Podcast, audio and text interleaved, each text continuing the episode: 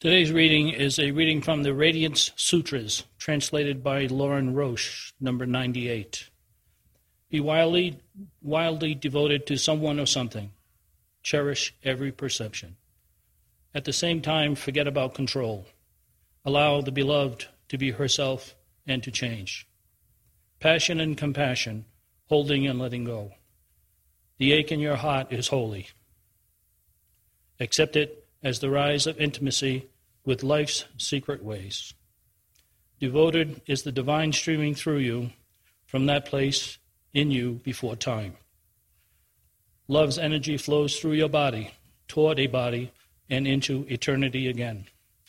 Surrender to this current of devotion and become one with the body of love.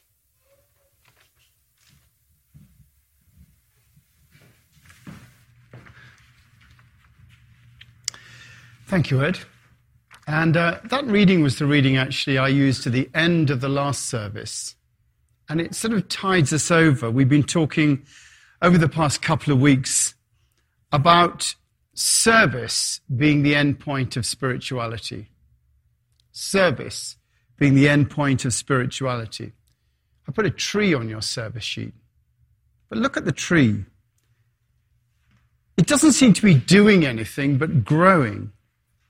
And yet, every part of it is serving the universe in which it inhabits. The branches offer a home to birds and shelter to others.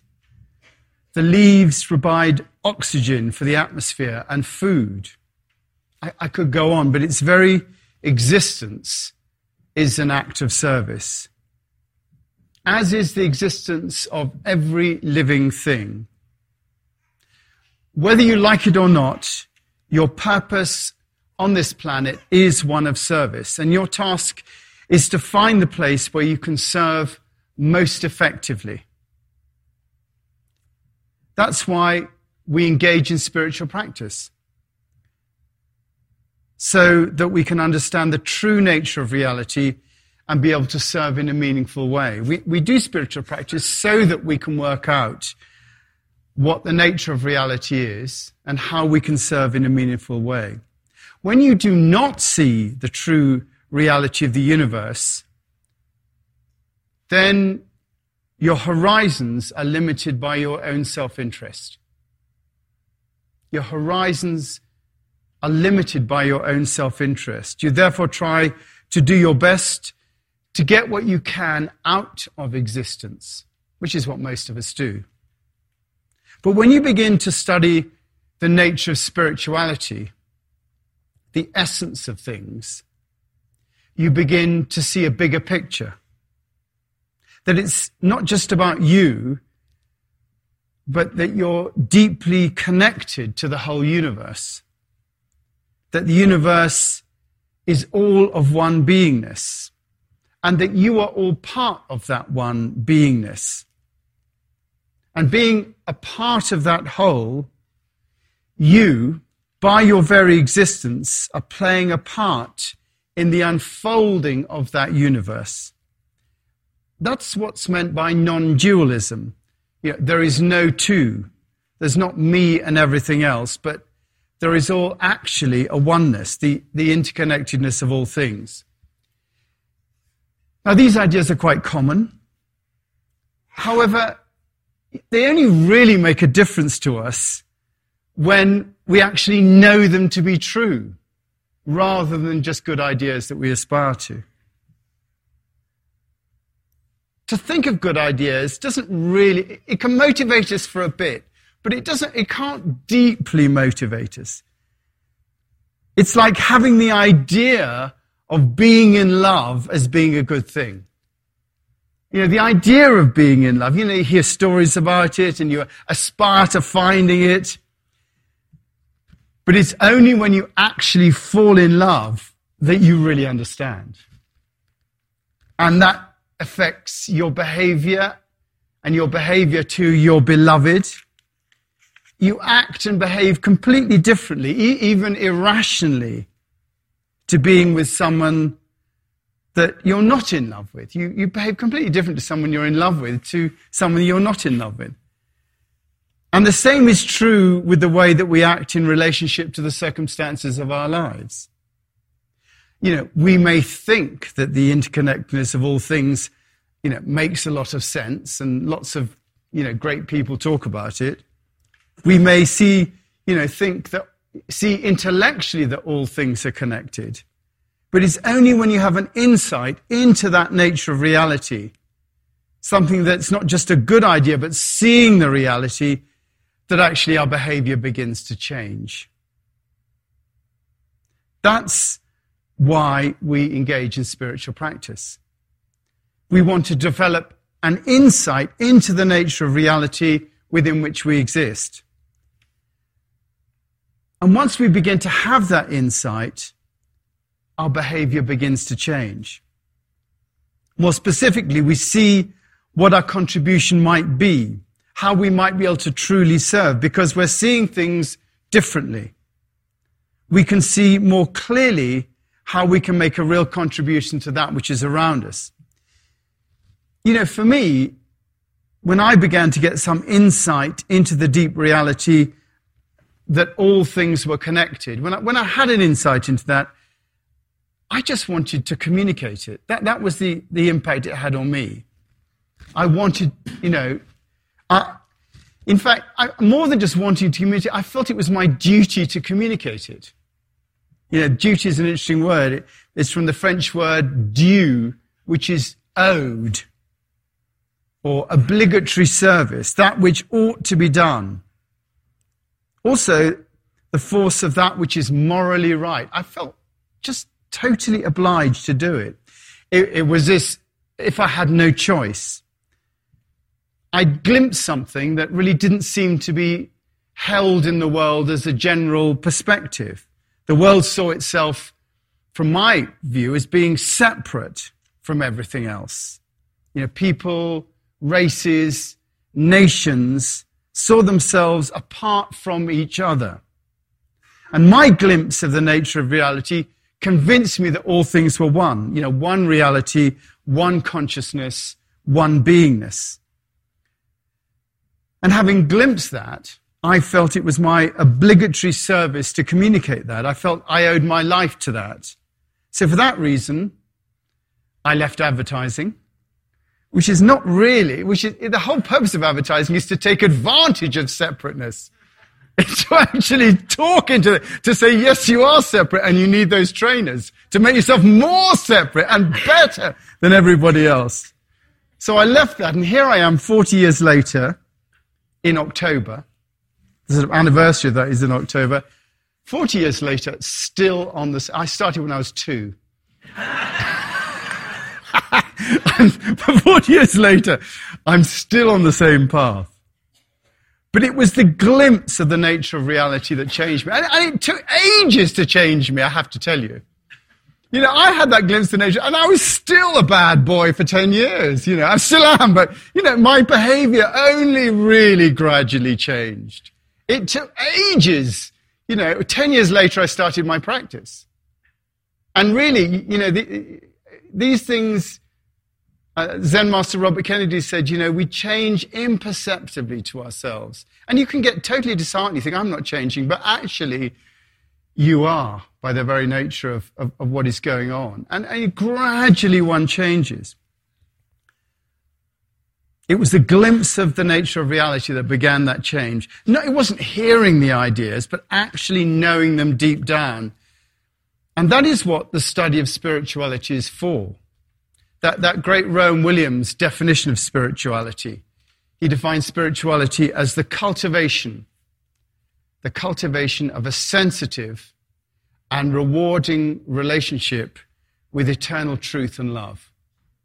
Spirituality as the cultivation of a sensitive and rewarding relationship with eternal truth and love.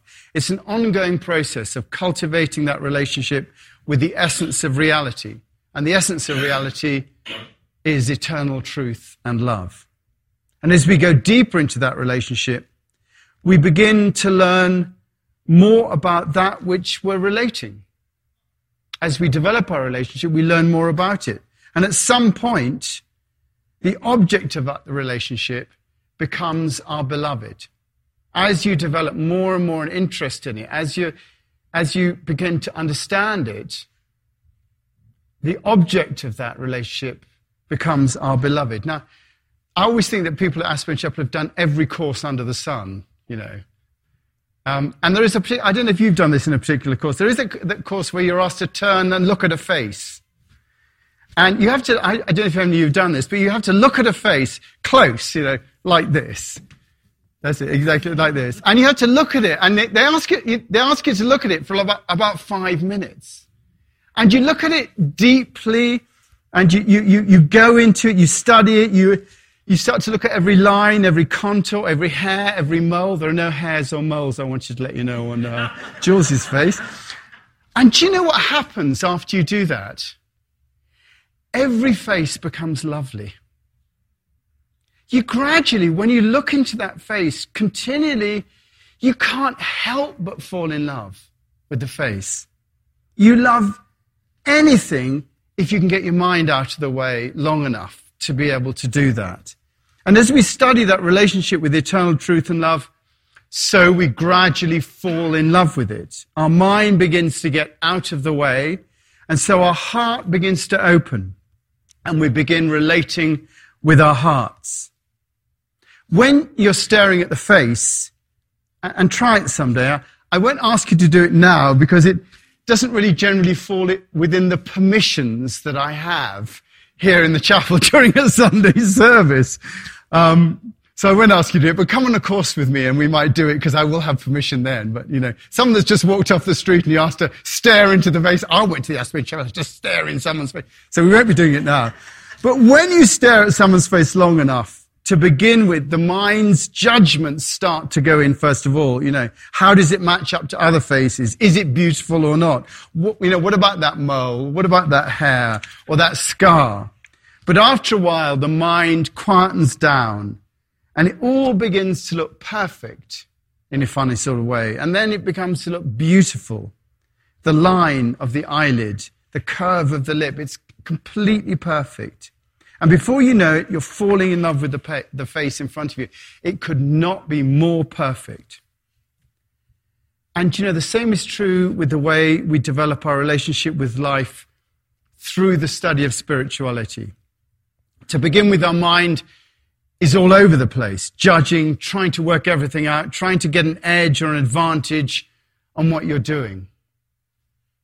But as the mind drops away, and that comes through various methods of practice like meditation, as, as the mind drops away, so the heart begins to come through and begin to appreciate reality from a place of the heart rather than a place of the mind. You begin to appreciate reality from the place of the heart. And then you begin to fall in love. We literally fall in love with your life. You fall in love with reality. And that changes the way that you deal with reality. Because we're, not, we're no longer relating with the mind, we're relating with the heart.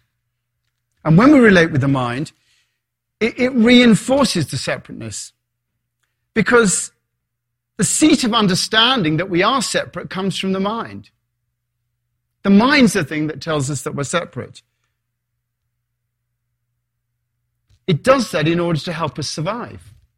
The mind tells us we have to be careful and preserve ourselves at all costs, which is good.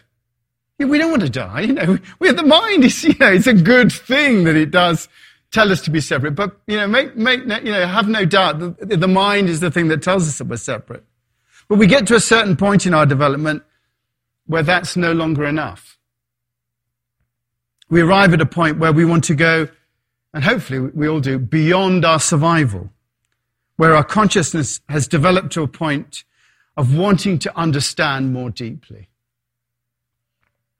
And that deeper understanding comes not from the mind, but from the heart.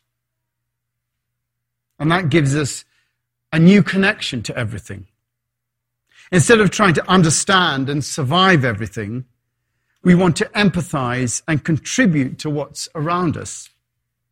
Our emphasis becomes one of giving out of love. And that's where compassion kicks in and our desire to support rather than to dominate. And so we fall in love all over again with our lives. Now, I know there's a whole argument that says when you fall in love, it's really just the mind and the body preparing for the, commit, for the commitment needed to mate and produce an offspring. And there's no real reality in it. But actually, it is a response to someone that enables us to survive better. It is in our interests that. And the same is true as falling in love with life around us. It is the correct way to respond to life and enables us to respond in, a, in an appropriate way to all our surroundings. You know, love, Jesus said, love the Lord your God with all your heart, with all your mind, with all your strength, and love your neighbor as yourself. That, that is the, you know, the two great commandments. It is to love. And we're supposed to end up, you know, what you're supposed to do in your life is to end up falling in love with everything. You know, not everybody gets there, but that is the route. People, animals, plants, the planet. Because then we look after them rather than trying to dominate them or exploit them. It becomes about looking after them.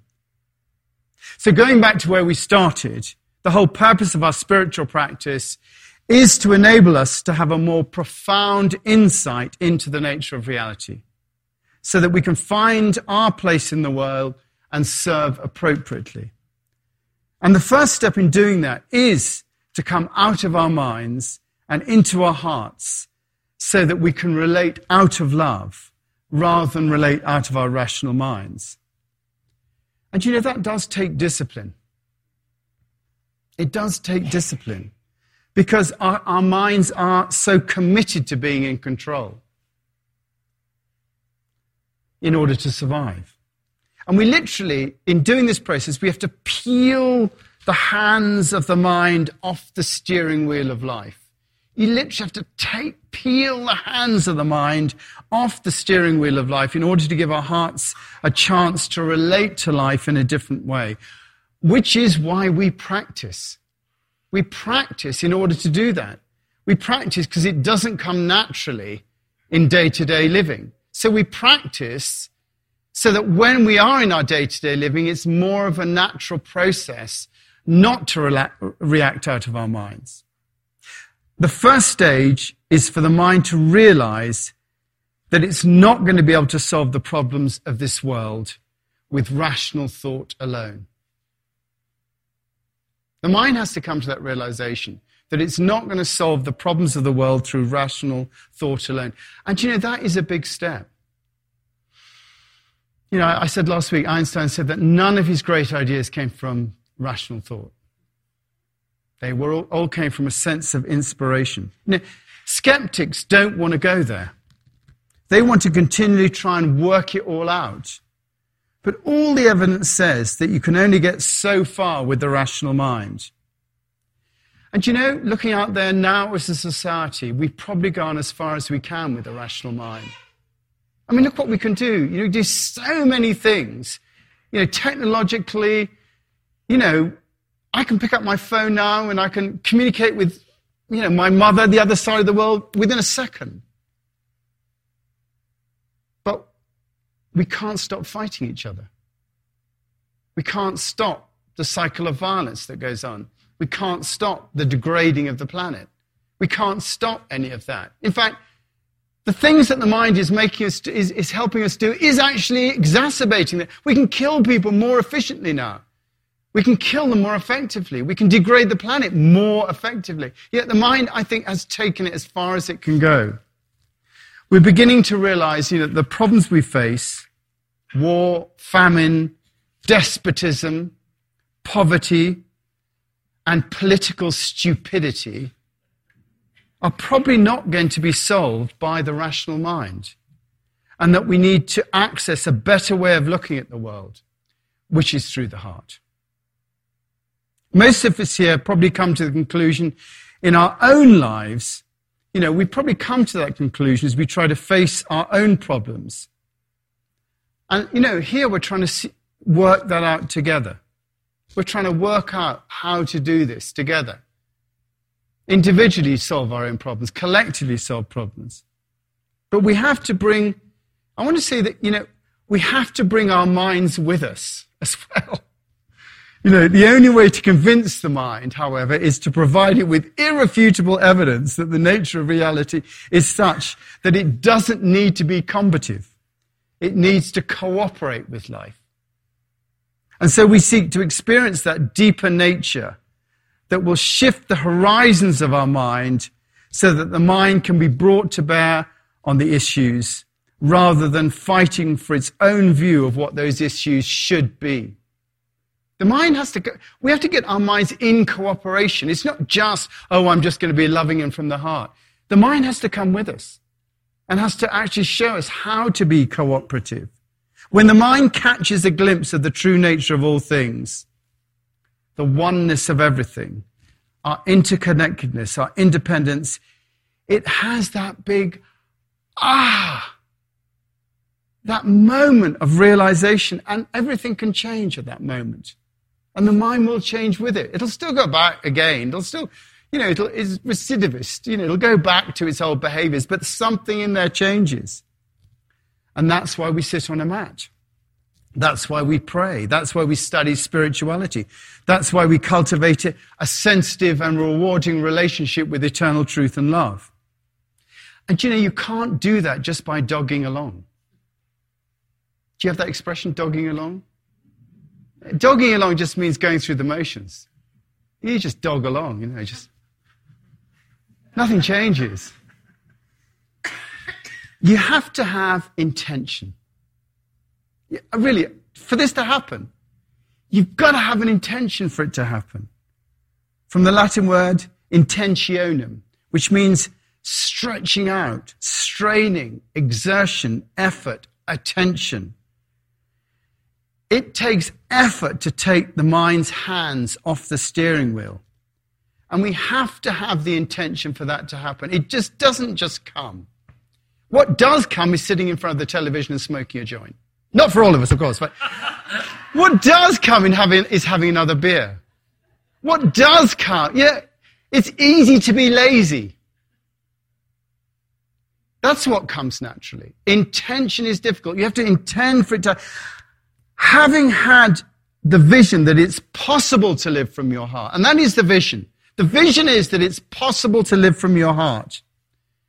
And, and, you know, most of it, particularly 20 minutes into a talk like this, will sign up to that. It's possible. It's possible to live from the heart, you know. We'll sign up to, yes, in theory, it is possible to live from the heart. And that this actually is the way we must develop in order for individuals, a society, you know, to move forward. But the mission is that we have to have intentionum, to stretch out to make it happen. The mission is we have to be on the mat. The mission is we have to make it happen, which is why we have a practice. And every time we practice, whether it be on the mat or the cushion or going up the mountain, we have to have the intention that this practice, this skinning up the mountain, this sitting on the mat, this yoga is to enable us to live from the heart rather than from the mind. It has to be the intention at the beginning of every practice.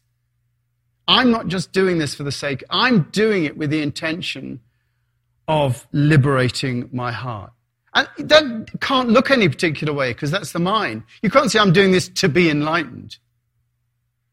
You can't be looking for an experience, but you have to, you can intend that you're going to start, you're going to be coming from the heart rather than the mind. And you use your focus on the breath to do that. You use your lectio divina to do that. You use whatever it is to bring your attention into your heart and take the hands off the steering wheel, the mind's hands off the steering wheel. We have to live consciously from the heart in those moments, focusing on the breath or the mantra or the skis. Although Gary tells me you're not supposed to look at the skis, you're supposed to look at the horizon. But, you know, whatever it is you're supposed to look at. And our intention has to carry us right the way through to the end, watching every breath saying the mantra all the time, intending for that to happen. And when you find yourself drifting off, that lovely thing from Thomas Keating, he said that the practice is not following the breath, it's coming back to the breath when you've gone away. That is the practice, which is always so relieving because oh, I'm doing the practice, I'm coming back. You don't beat yourself up. More than that, the context of our lives has to have the intention of living, living from a different place. That has to be the context of our lives. That we are intending to live from a different place. Everything. It has to be the context of all things, which is why Jesus said, Seek first the kingdom of heaven, and all these things will be given to you. It has to be the absolute priority in your life. The most important thing, more important than anything else, like going on a diet. When you're on a diet, it has to be the most important thing because you'll say, oh, this meeting's much more important, I'll have a sandwich. Or this relationship, oh, I've got to go out to dinner with this person. It's much more important, I'll have this uh, escalope. No, the diet and has to be the most important thing in order for it to work. And same with giving up smoking. It has to be the most important thing in your life in order to give up. Otherwise, you just say, oh, I'll have a fag because it's more important that I get on in this situation. It has to be the most important thing. Which means which is what is meant by us creating a continuum of growth. It's an expression I used last week, a continuum of growth. Everything then serves that purpose. Everything in your life, everything that comes up serves that purpose. Our problems, our relationships, our anger, our grief, are all a part, they become a part of our learning to raise our horizons and see the deeper reality in life. Everything becomes grist for that particular meal. And then it will come. You know, seek and you will find. Knock and the door will be opened. Life is asking you to do this, and therefore it will give you the insight. It will give you the insight because our purpose in life is to serve the greater universe. And given the chance, it will show you how to do it. But only if you're in cooperation. You know, that, that phrase, the, the universe is under no obligation to make sense to you. But you have an obligation to cooperate with it. And when you start to cooperate, then sense begins to be made. It will not be made by just looking out there and saying, well, it'll be made by coming from the inside, from that wisdom. We're going to talk more next week about that wisdom. It will show you. So we create the intention in our lives for transformation. And we follow through that intention in our practice. We understand that everything that happens to us is grist for that mill. And we give up to that process. Let it be to me as you have said. That's what Mary said to the angel.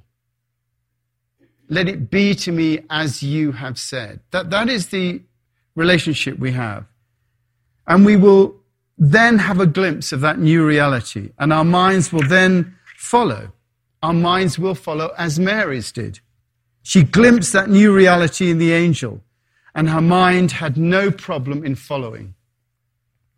We don't leave our minds behind after we begin to live in our hearts. We convert them we com- that's what it means. That's what it means to be born again.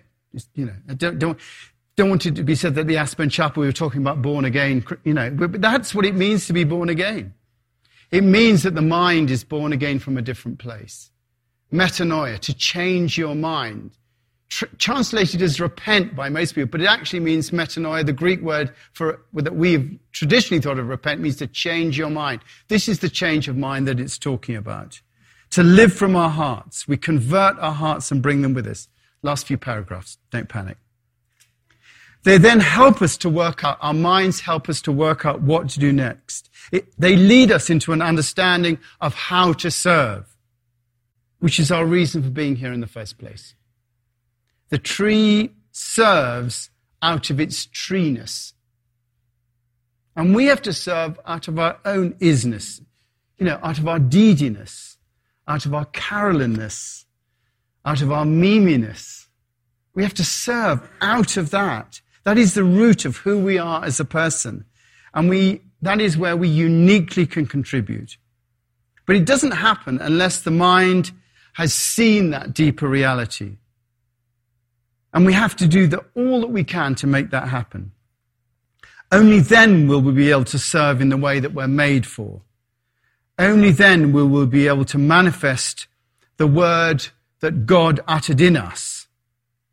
Only then will we be able to be who God meant us to be so that we can set the world on fire, as Teresa Avila said. Let's pray.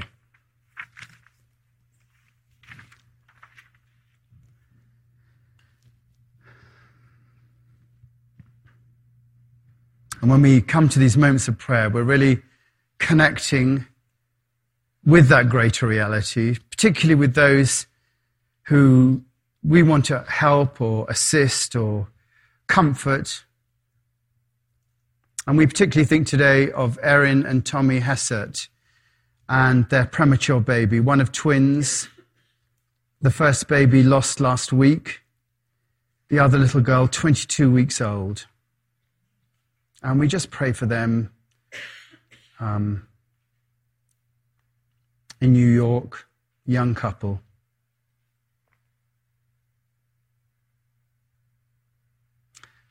We think of Dee Dee and her family, the loss of Elise. And just pray for your love and care to these people. Pray for Sophie Carlon in hospital, for Sophie Layton, for Martha Martin. Also, continue to pray for Brandon Scott, who is now having treatment in Los Angeles, his family, Mandy, Joe, and Micah. Continue to think of Virginia Newton's family and the death of her mother, and all those surrounding um, friends and family of Chris Faison.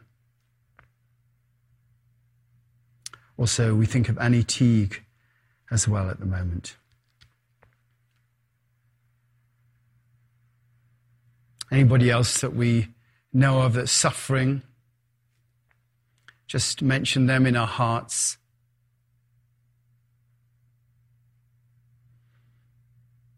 So many people today on the mountains, up and down the valley. We pray for their safety those in ski patrol on the lifts and working the restaurants.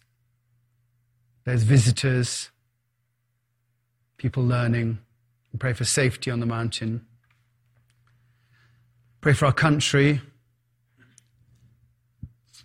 Pray for all the areas of disturbance, difficulty, particularly people who've not got enough food to eat, don't have homes or jobs people struggling in any way. Pray for our leaders right across the country that you will put love and understanding in their hearts. And we pray for our world, particularly praying for that sense of separateness that exists between countries and races and continents. That you will open the hearts and minds of all who exist to come together to support each other in love. We pray this in Jesus' name. Amen.